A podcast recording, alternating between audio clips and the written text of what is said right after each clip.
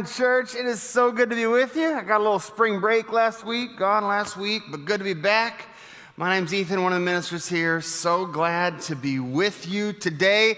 I brought a pie with me today, uh, and I'm prepared to give it away. I worked very hard to make this pie relevant as a sermon illustration uh, today, uh, but I failed to do that, so I just brought it uh, and here's the way this works. Uh, and this is for you that are online. Uh, get ready to use the comments because this is going to be relevant. Uh, and here in the room, get ready to raise your hands. I'm about to ask a question.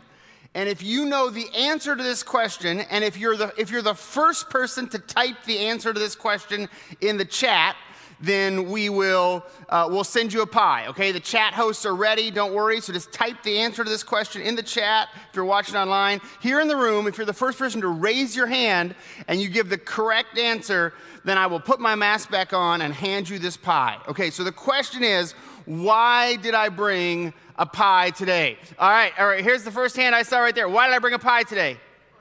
It's Pie Day, March 14th. 314, those are the first three digits um, in the uh, decimal representation of the number pi, um, which of course has no actual representation, but whatever, that's a different conversation. Okay, here we are. There's your pie right there. It's a real pie, folks.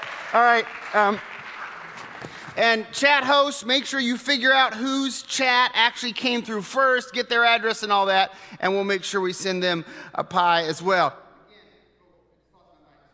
Uh, again, I, I, worked like forever to try and make this pie relevant. I thought it would be better if it was like a sermon illustration, and I couldn't figure it out. But I'd already bought the pie, so I had to just do something with the pie. So, and I couldn't just eat them all. So, anyways, okay.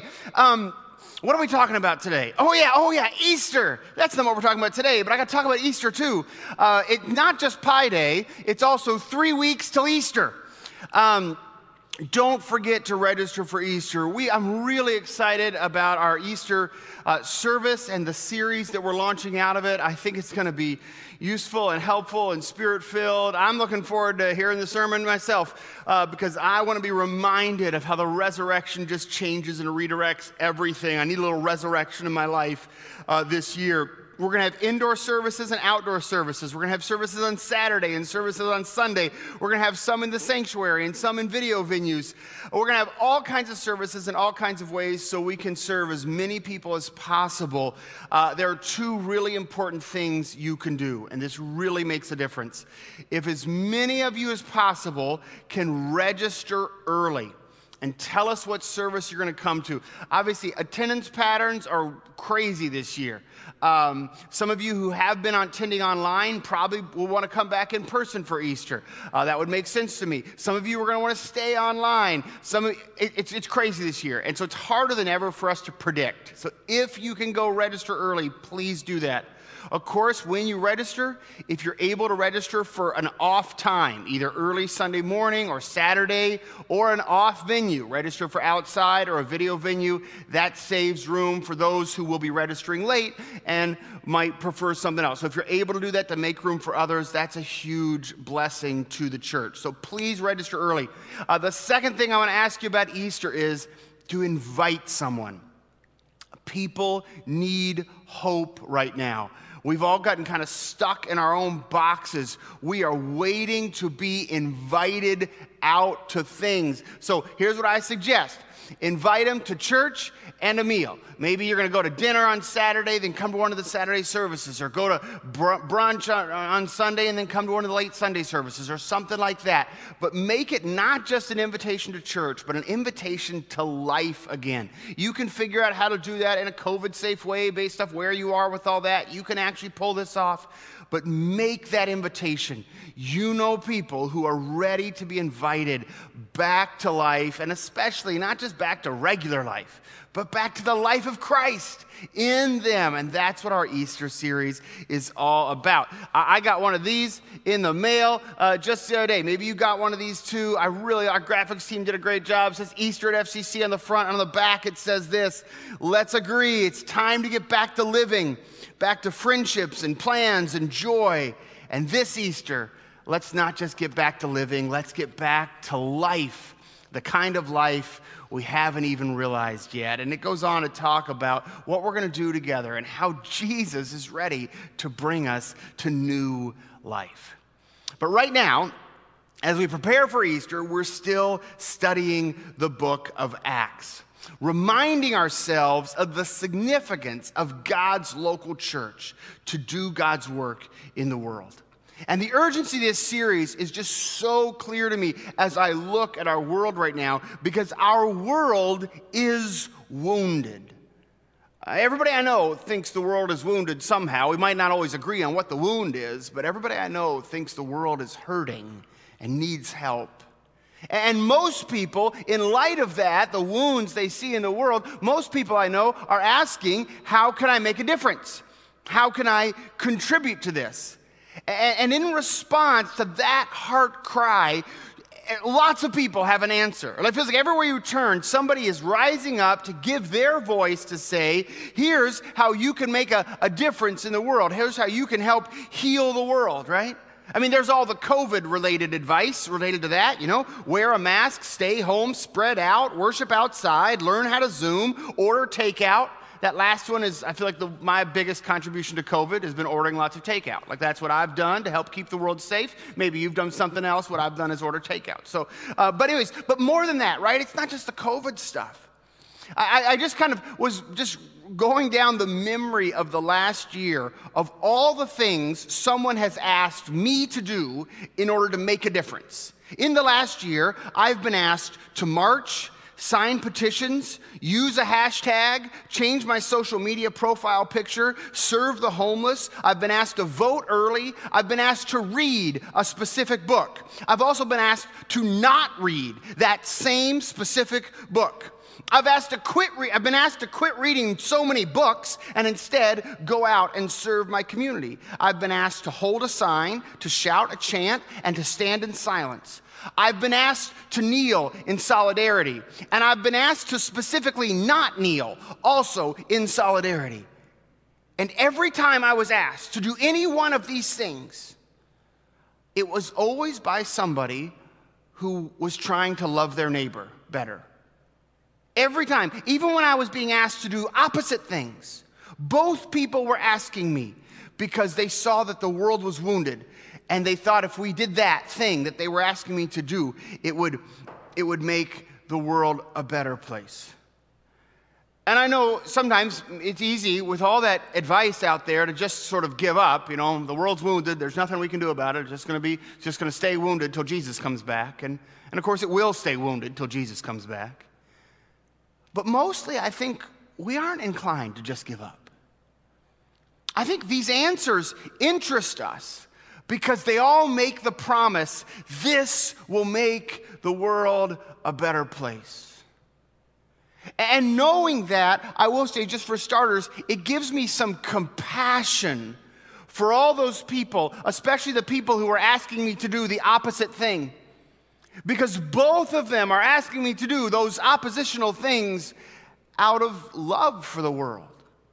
And it helps me raise my compassion to remember that the motives are, are, to bless the world, even if they disagree on how to bless the world. So, all these voices telling us how to make the world a better place. But, but not all these strategies they offer are equal. I mean, for starters, a lot of these strategies just don't work. I'm, I'm not super persuaded by the changing your social media profile to save the world strategy. I don't know, maybe it does more than I think it does. But, but beyond that, not all these strategies are equal, not just because they don't work, but because some of them are wrong. You know, riots are not a moral strategy for world change. Calling people names simply because you disagree with them, on, even on important matters, is not a moral strategy to change the world. Some of these strategies, I suppose, are morally neutral. It all depends on why you're doing them and how you're doing them. You know, nothing wrong with a hashtag, I suppose. And, and marches do a lot of good sometimes. You know, some marches are needed. Uh, some of these strategies are obviously good strategies uh, serving those in need, feeding those who are hungry, voting. If you live in a democracy, participate in it, you know, be a good citizen. All those strategies are obviously good. But what do we do? What do God's people do if we want to make our world better? If we want to heal the wounds of the world? Well, the strategy that God left us is to be God's church. That's the strategy God left us. The church is God's plan A to accomplish God's good purposes on earth. I was talking to somebody a couple weeks ago who'd been hearing the sermons in this series, and, the, and they asked me, they said, Ethan, we're pretty sure in one of the series, one of the sermons, you said uh, that the church is the hope of the world. Did you mean to say that? They were curious. Uh, and I, I, said, no, I absolutely didn't. Uh, and for instance, just, you know, if, you want to, if you're curious, if you like it when the preacher says silly things, you should definitely record this service right now, because the first service after time change is when I'm most likely to say something that I don't mean. No, I don't mean the ch- I don't think the church is the hope of the world. Christ is the hope of the world. The church is God's chosen instrument to announce Christ and embody Christ until Christ returns. The church is the signpost of the gospel, the advance guard of God's kingdom to lead people into a saving knowledge of Jesus. And if we do that, the world will change. And I know there are all these other paths and all these other voices saying, no, the way we're going to change the world is to vote in this guy or this gal into office, or the way we're going to change the world is this with this new social media campaign. Or I, I know there's so many other voices. And if you, like me, have the heart of a skeptic, and I do have the heart of a skeptic, maybe you're asking, Ethan, is there any evidence that just being the church could actually change the world?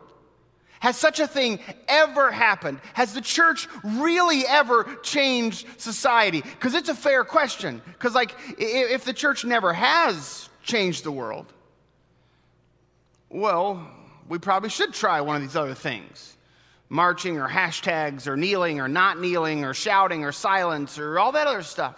We got to try something, right? We can't just leave the world wounded. Well, if you wonder, if the church, just by being the church, has ever done such a thing, I, I want to tell you the story of one of my favorite churches from the book of Acts. It's the church in Ephesus. Now, I'll be clear, the church in Antioch is my favorite church. We actually did a whole sermon series on them called the Second Church of Antioch because I think that church is so awesome. But Ephesus is a close second. The city of Ephesus was an interesting test for this young church. Ephesus was a religious town. The cult of Artemis was headquartered in Ephesus, and the cult of the emperor for that region was also headquartered in Ephesus, and they were both big business. They were dominating religious forces in that region, well loved by the people, well honored by the social and institutional structures of that city. The city of Ephesus was a religious town, and in that day, to be a religious town meant it was a deeply idolatrous town. The worshiping of idols, the purchasing of idols, the honoring of idols. Ephesus was a political town. It was the seat of the local Roman governor. It was powerful in the region. Now, there were no elections to vote in, of course. Power came from the emperor, but still, it was a, it was a city of power politics. And to be a political town in the ancient world meant that the path of power was everything. And the way of the cross was nothing. The people of Ephesus knew how to change society. They knew how to deal with the wounds of the world. It was with the power of the emperor and the legions he commanded. The city of Ephesus was a wealthy town. Some say second only to Rome for its power and influence on trade and commerce and economics. And like every wealthy town, it protected its excess and resisted the path of generosity. And the city of Ephesus was a proud town. They were proud of who they were. They were proud of their role in society. They were proud of the Artemis cult and the emperor cult and the seat of the governor and their wealth and their harbor and their walls and their streets. And if some church thought they were going to change Ephesus, change the culture, the very fabric of the city of Ephesus, well, then there would be a culture war. That sounds familiar, doesn't it? A church out of step with the way of their culture, butting heads, trying to figure out who's going to win. Will it be the path of power and politics and wealth, or the way of the cross and generosity in Christ? But the church of Ephesus did not give the city of Ephesus a war, they gave them Christ. And Christ won. I want you to see what I mean. Uh, and to do that, I can think of no better way than just, I'm just going to tell you the story. And this is straight from Acts chapter 19. If you've got a Bible with you, you may want to follow along. I'm going to, I'm going to just read a bunch of it. It's just a, it's a very simple story, but it's kind of long, so I'm just going to read a whole bunch of it. If you've got a Bible on your phone, maybe you want to pull out your phone, flip open to Acts 19. I just want you to see what happens in the city of Ephesus. Acts 19, verse 1. While Apollos was ministering at Corinth, Paul took the road through the interior and arrived at the city of Ephesus. There he found some disciples, and he asked them, Did you receive the Holy Spirit when you believed? And they answered, No, we've not even heard that there was a Holy Spirit. Paul asked, Then what baptism did you receive? And they say, John's baptism. This was John's baptism for the forgiveness of sins. And he says, Well, John's baptism is a baptism of repentance. He told the people to believe in the one coming after him, that is, in Jesus. On hearing this, they were baptized in the name of the Lord Jesus. When Paul placed his hands on them, the Holy Spirit came on them. They spoke in tongues and prophesied. And there were about 12 men in all. That phrase 12 men probably is meant to represent 12 families, is the idea here. So that's the state of those who are following Jesus when Paul arrives in Ephesus. 12 families, just, just for the very first time, learning about the Lordship of Jesus Christ. Verse 8 Paul entered the synagogue and spoke boldly there for three months, arguing persuasively about the kingdom of God. But some of them became resistant. They refused to believe and publicly maligned the way. That's the early name for Christianity. So Paul left them he took the disciples with them and had discussions daily in the lecture hall of Tyrannus. Did they rent the space? Was Tyrannus an early convert? How close to downtown was it? I guess we don't know the answer to all those questions.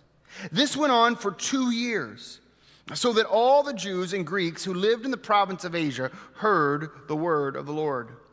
God did extraordinary miracles through Paul so that even handkerchiefs and aprons that touched him were taken to the sick and their illnesses were cured and the evil spirits left them. Some Jews who went around driving out evil spirits tried to invoke the name of the Lord, Jesus, over those who were demon possessed. They would say, In the name of Jesus, whom Paul preaches, I command you to come out.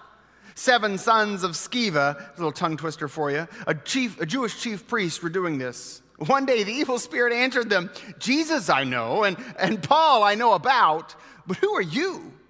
Then the man who had the evil spirit jumped on them, overpowered them all, gave them such a beating they ran out of the house, naked and bleeding. When this became known to the Jews and Greeks living in Ephesus, they were all seized with fear, and the name of the Lord Jesus was held in high honor.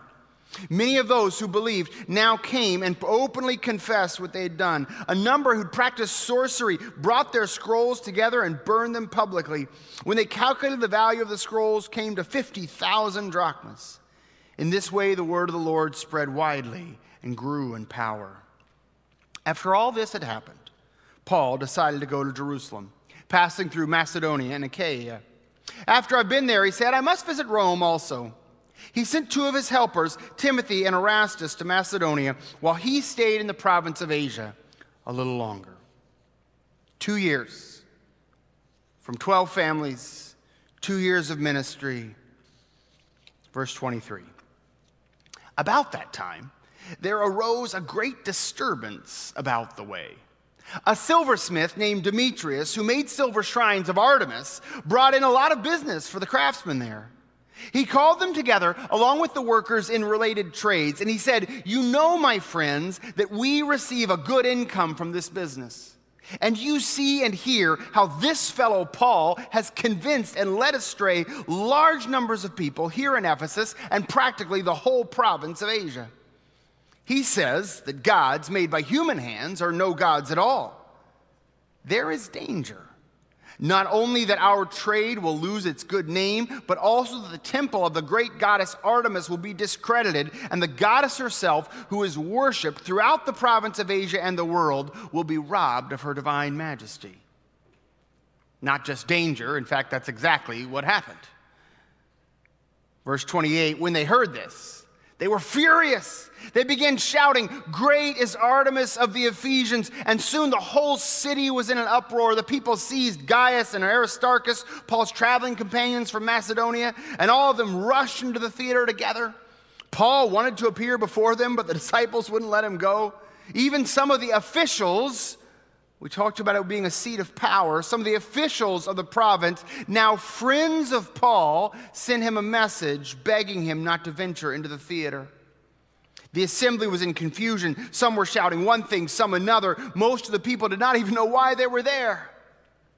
The Jews in the crowd pushed Alexander to the front. They shouted instructions to him. He motioned for silence in order to make a defense before the people. But when they realized he was a Jew, they all shouted in unison for about two hours Great is Artemis of the Ephesians! Two hours. The clerk quieted the crowd and said, Fellow Ephesians, doesn't all the world know that the city of Ephesus is the guardian of the temple of the great Artemis and of her image, which fell from heaven? Therefore, since these facts are undeniable, you ought to calm down and not do anything rash. You've brought these men here, though they have neither robbed temples nor blasphemed our goddess. If then Demetrius and his fellow craftsmen have a grievance any, against anybody, the courts are open and there are proconsuls, they can press charges. If there's anything further you want to bring up, it must be settled in a legal assembly. As it is, we're in danger of being charged with rioting because of what's happened today. In that case, we could not account for this commotion since there is no reason for it. After he said this, he dismissed the assembly. I'm not sure what you make of that story. Here's what I notice. How do you measure the impact of a church? You know, it, it's nebulous, isn't it? Right? It, you kind of measure it one life at a time. But in the city of Ephesus, in a two year period, this dude Demetrius, who sold idols of Artemis, noticed something shifted about his business model. Profits were down. Yet, silver was just as easy to acquire as it had always been. Labor costs had gotten been relatively stable for that two year period. His marketing team had done a better job than ever getting their statues in all the right stalls and all the right stores.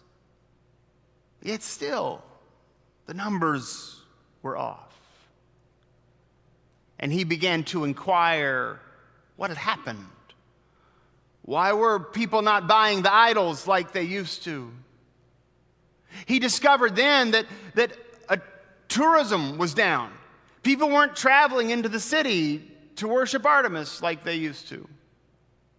A little more research, he discovered that, that in fact, the temple wasn't full nearly as often as it had been. He asked around a bit more and he discovered this one very simple reason. More and more people believed not in Artemis or the emperor, but in Jesus. In two years, 12 families had brought down a religious empire just by converting people to Christ.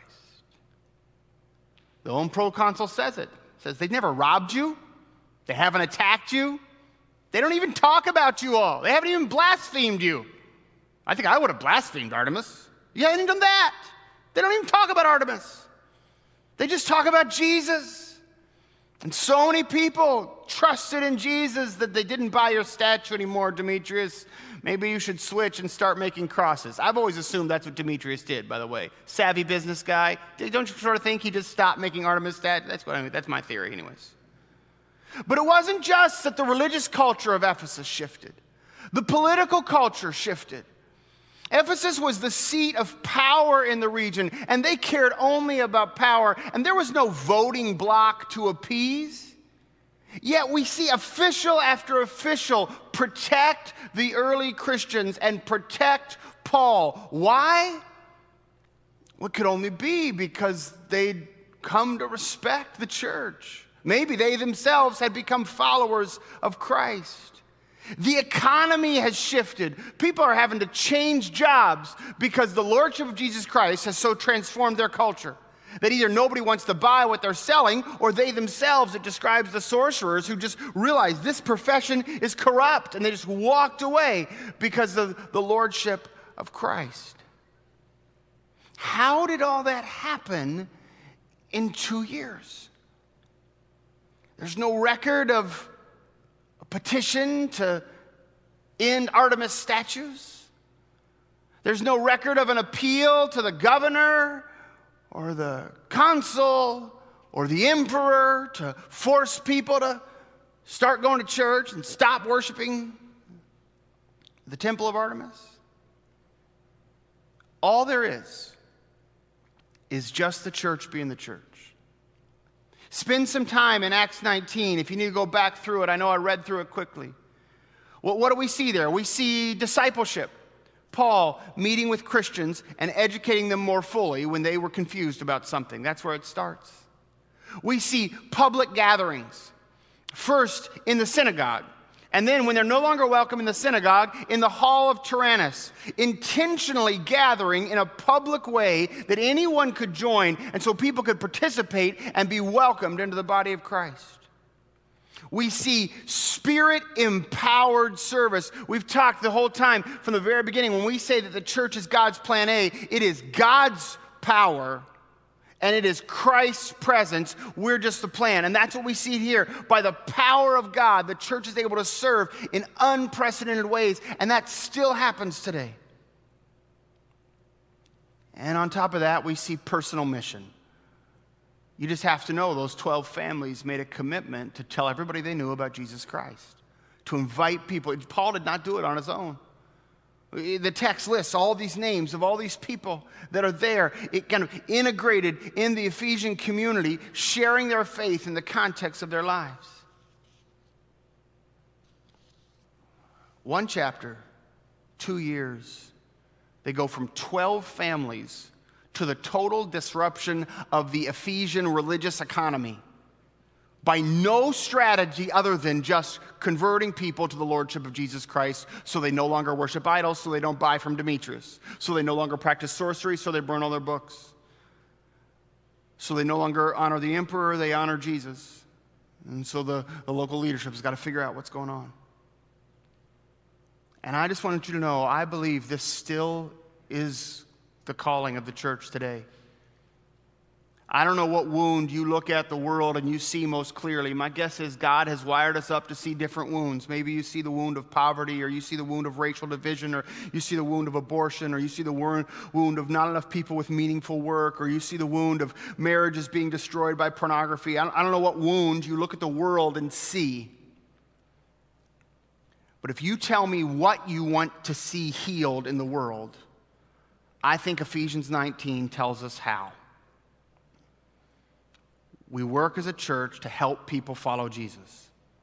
We make disciples. We worship in a context that is welcoming and inviting to the outside world. We make our worship, we make sure it's, it's ready for people who don't yet come. We love everyone in active service, consistently serving others. That's what we see in Acts 19.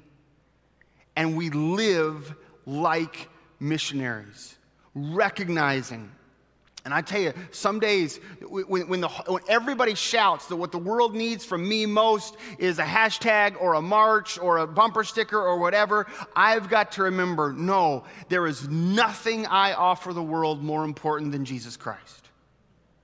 And the same is true for you. There's nothing you offer the world more important than Jesus Christ. And so, if you have organized your world so that all you ever offer them is all the other things you have to offer, and listen, the other stuff you have to offer is also awesome. But if you've organized your whole life to just offer them that and never offer them Jesus, well, you're missing the strategy of Acts 19. Our decision to bear witness to Christ matters.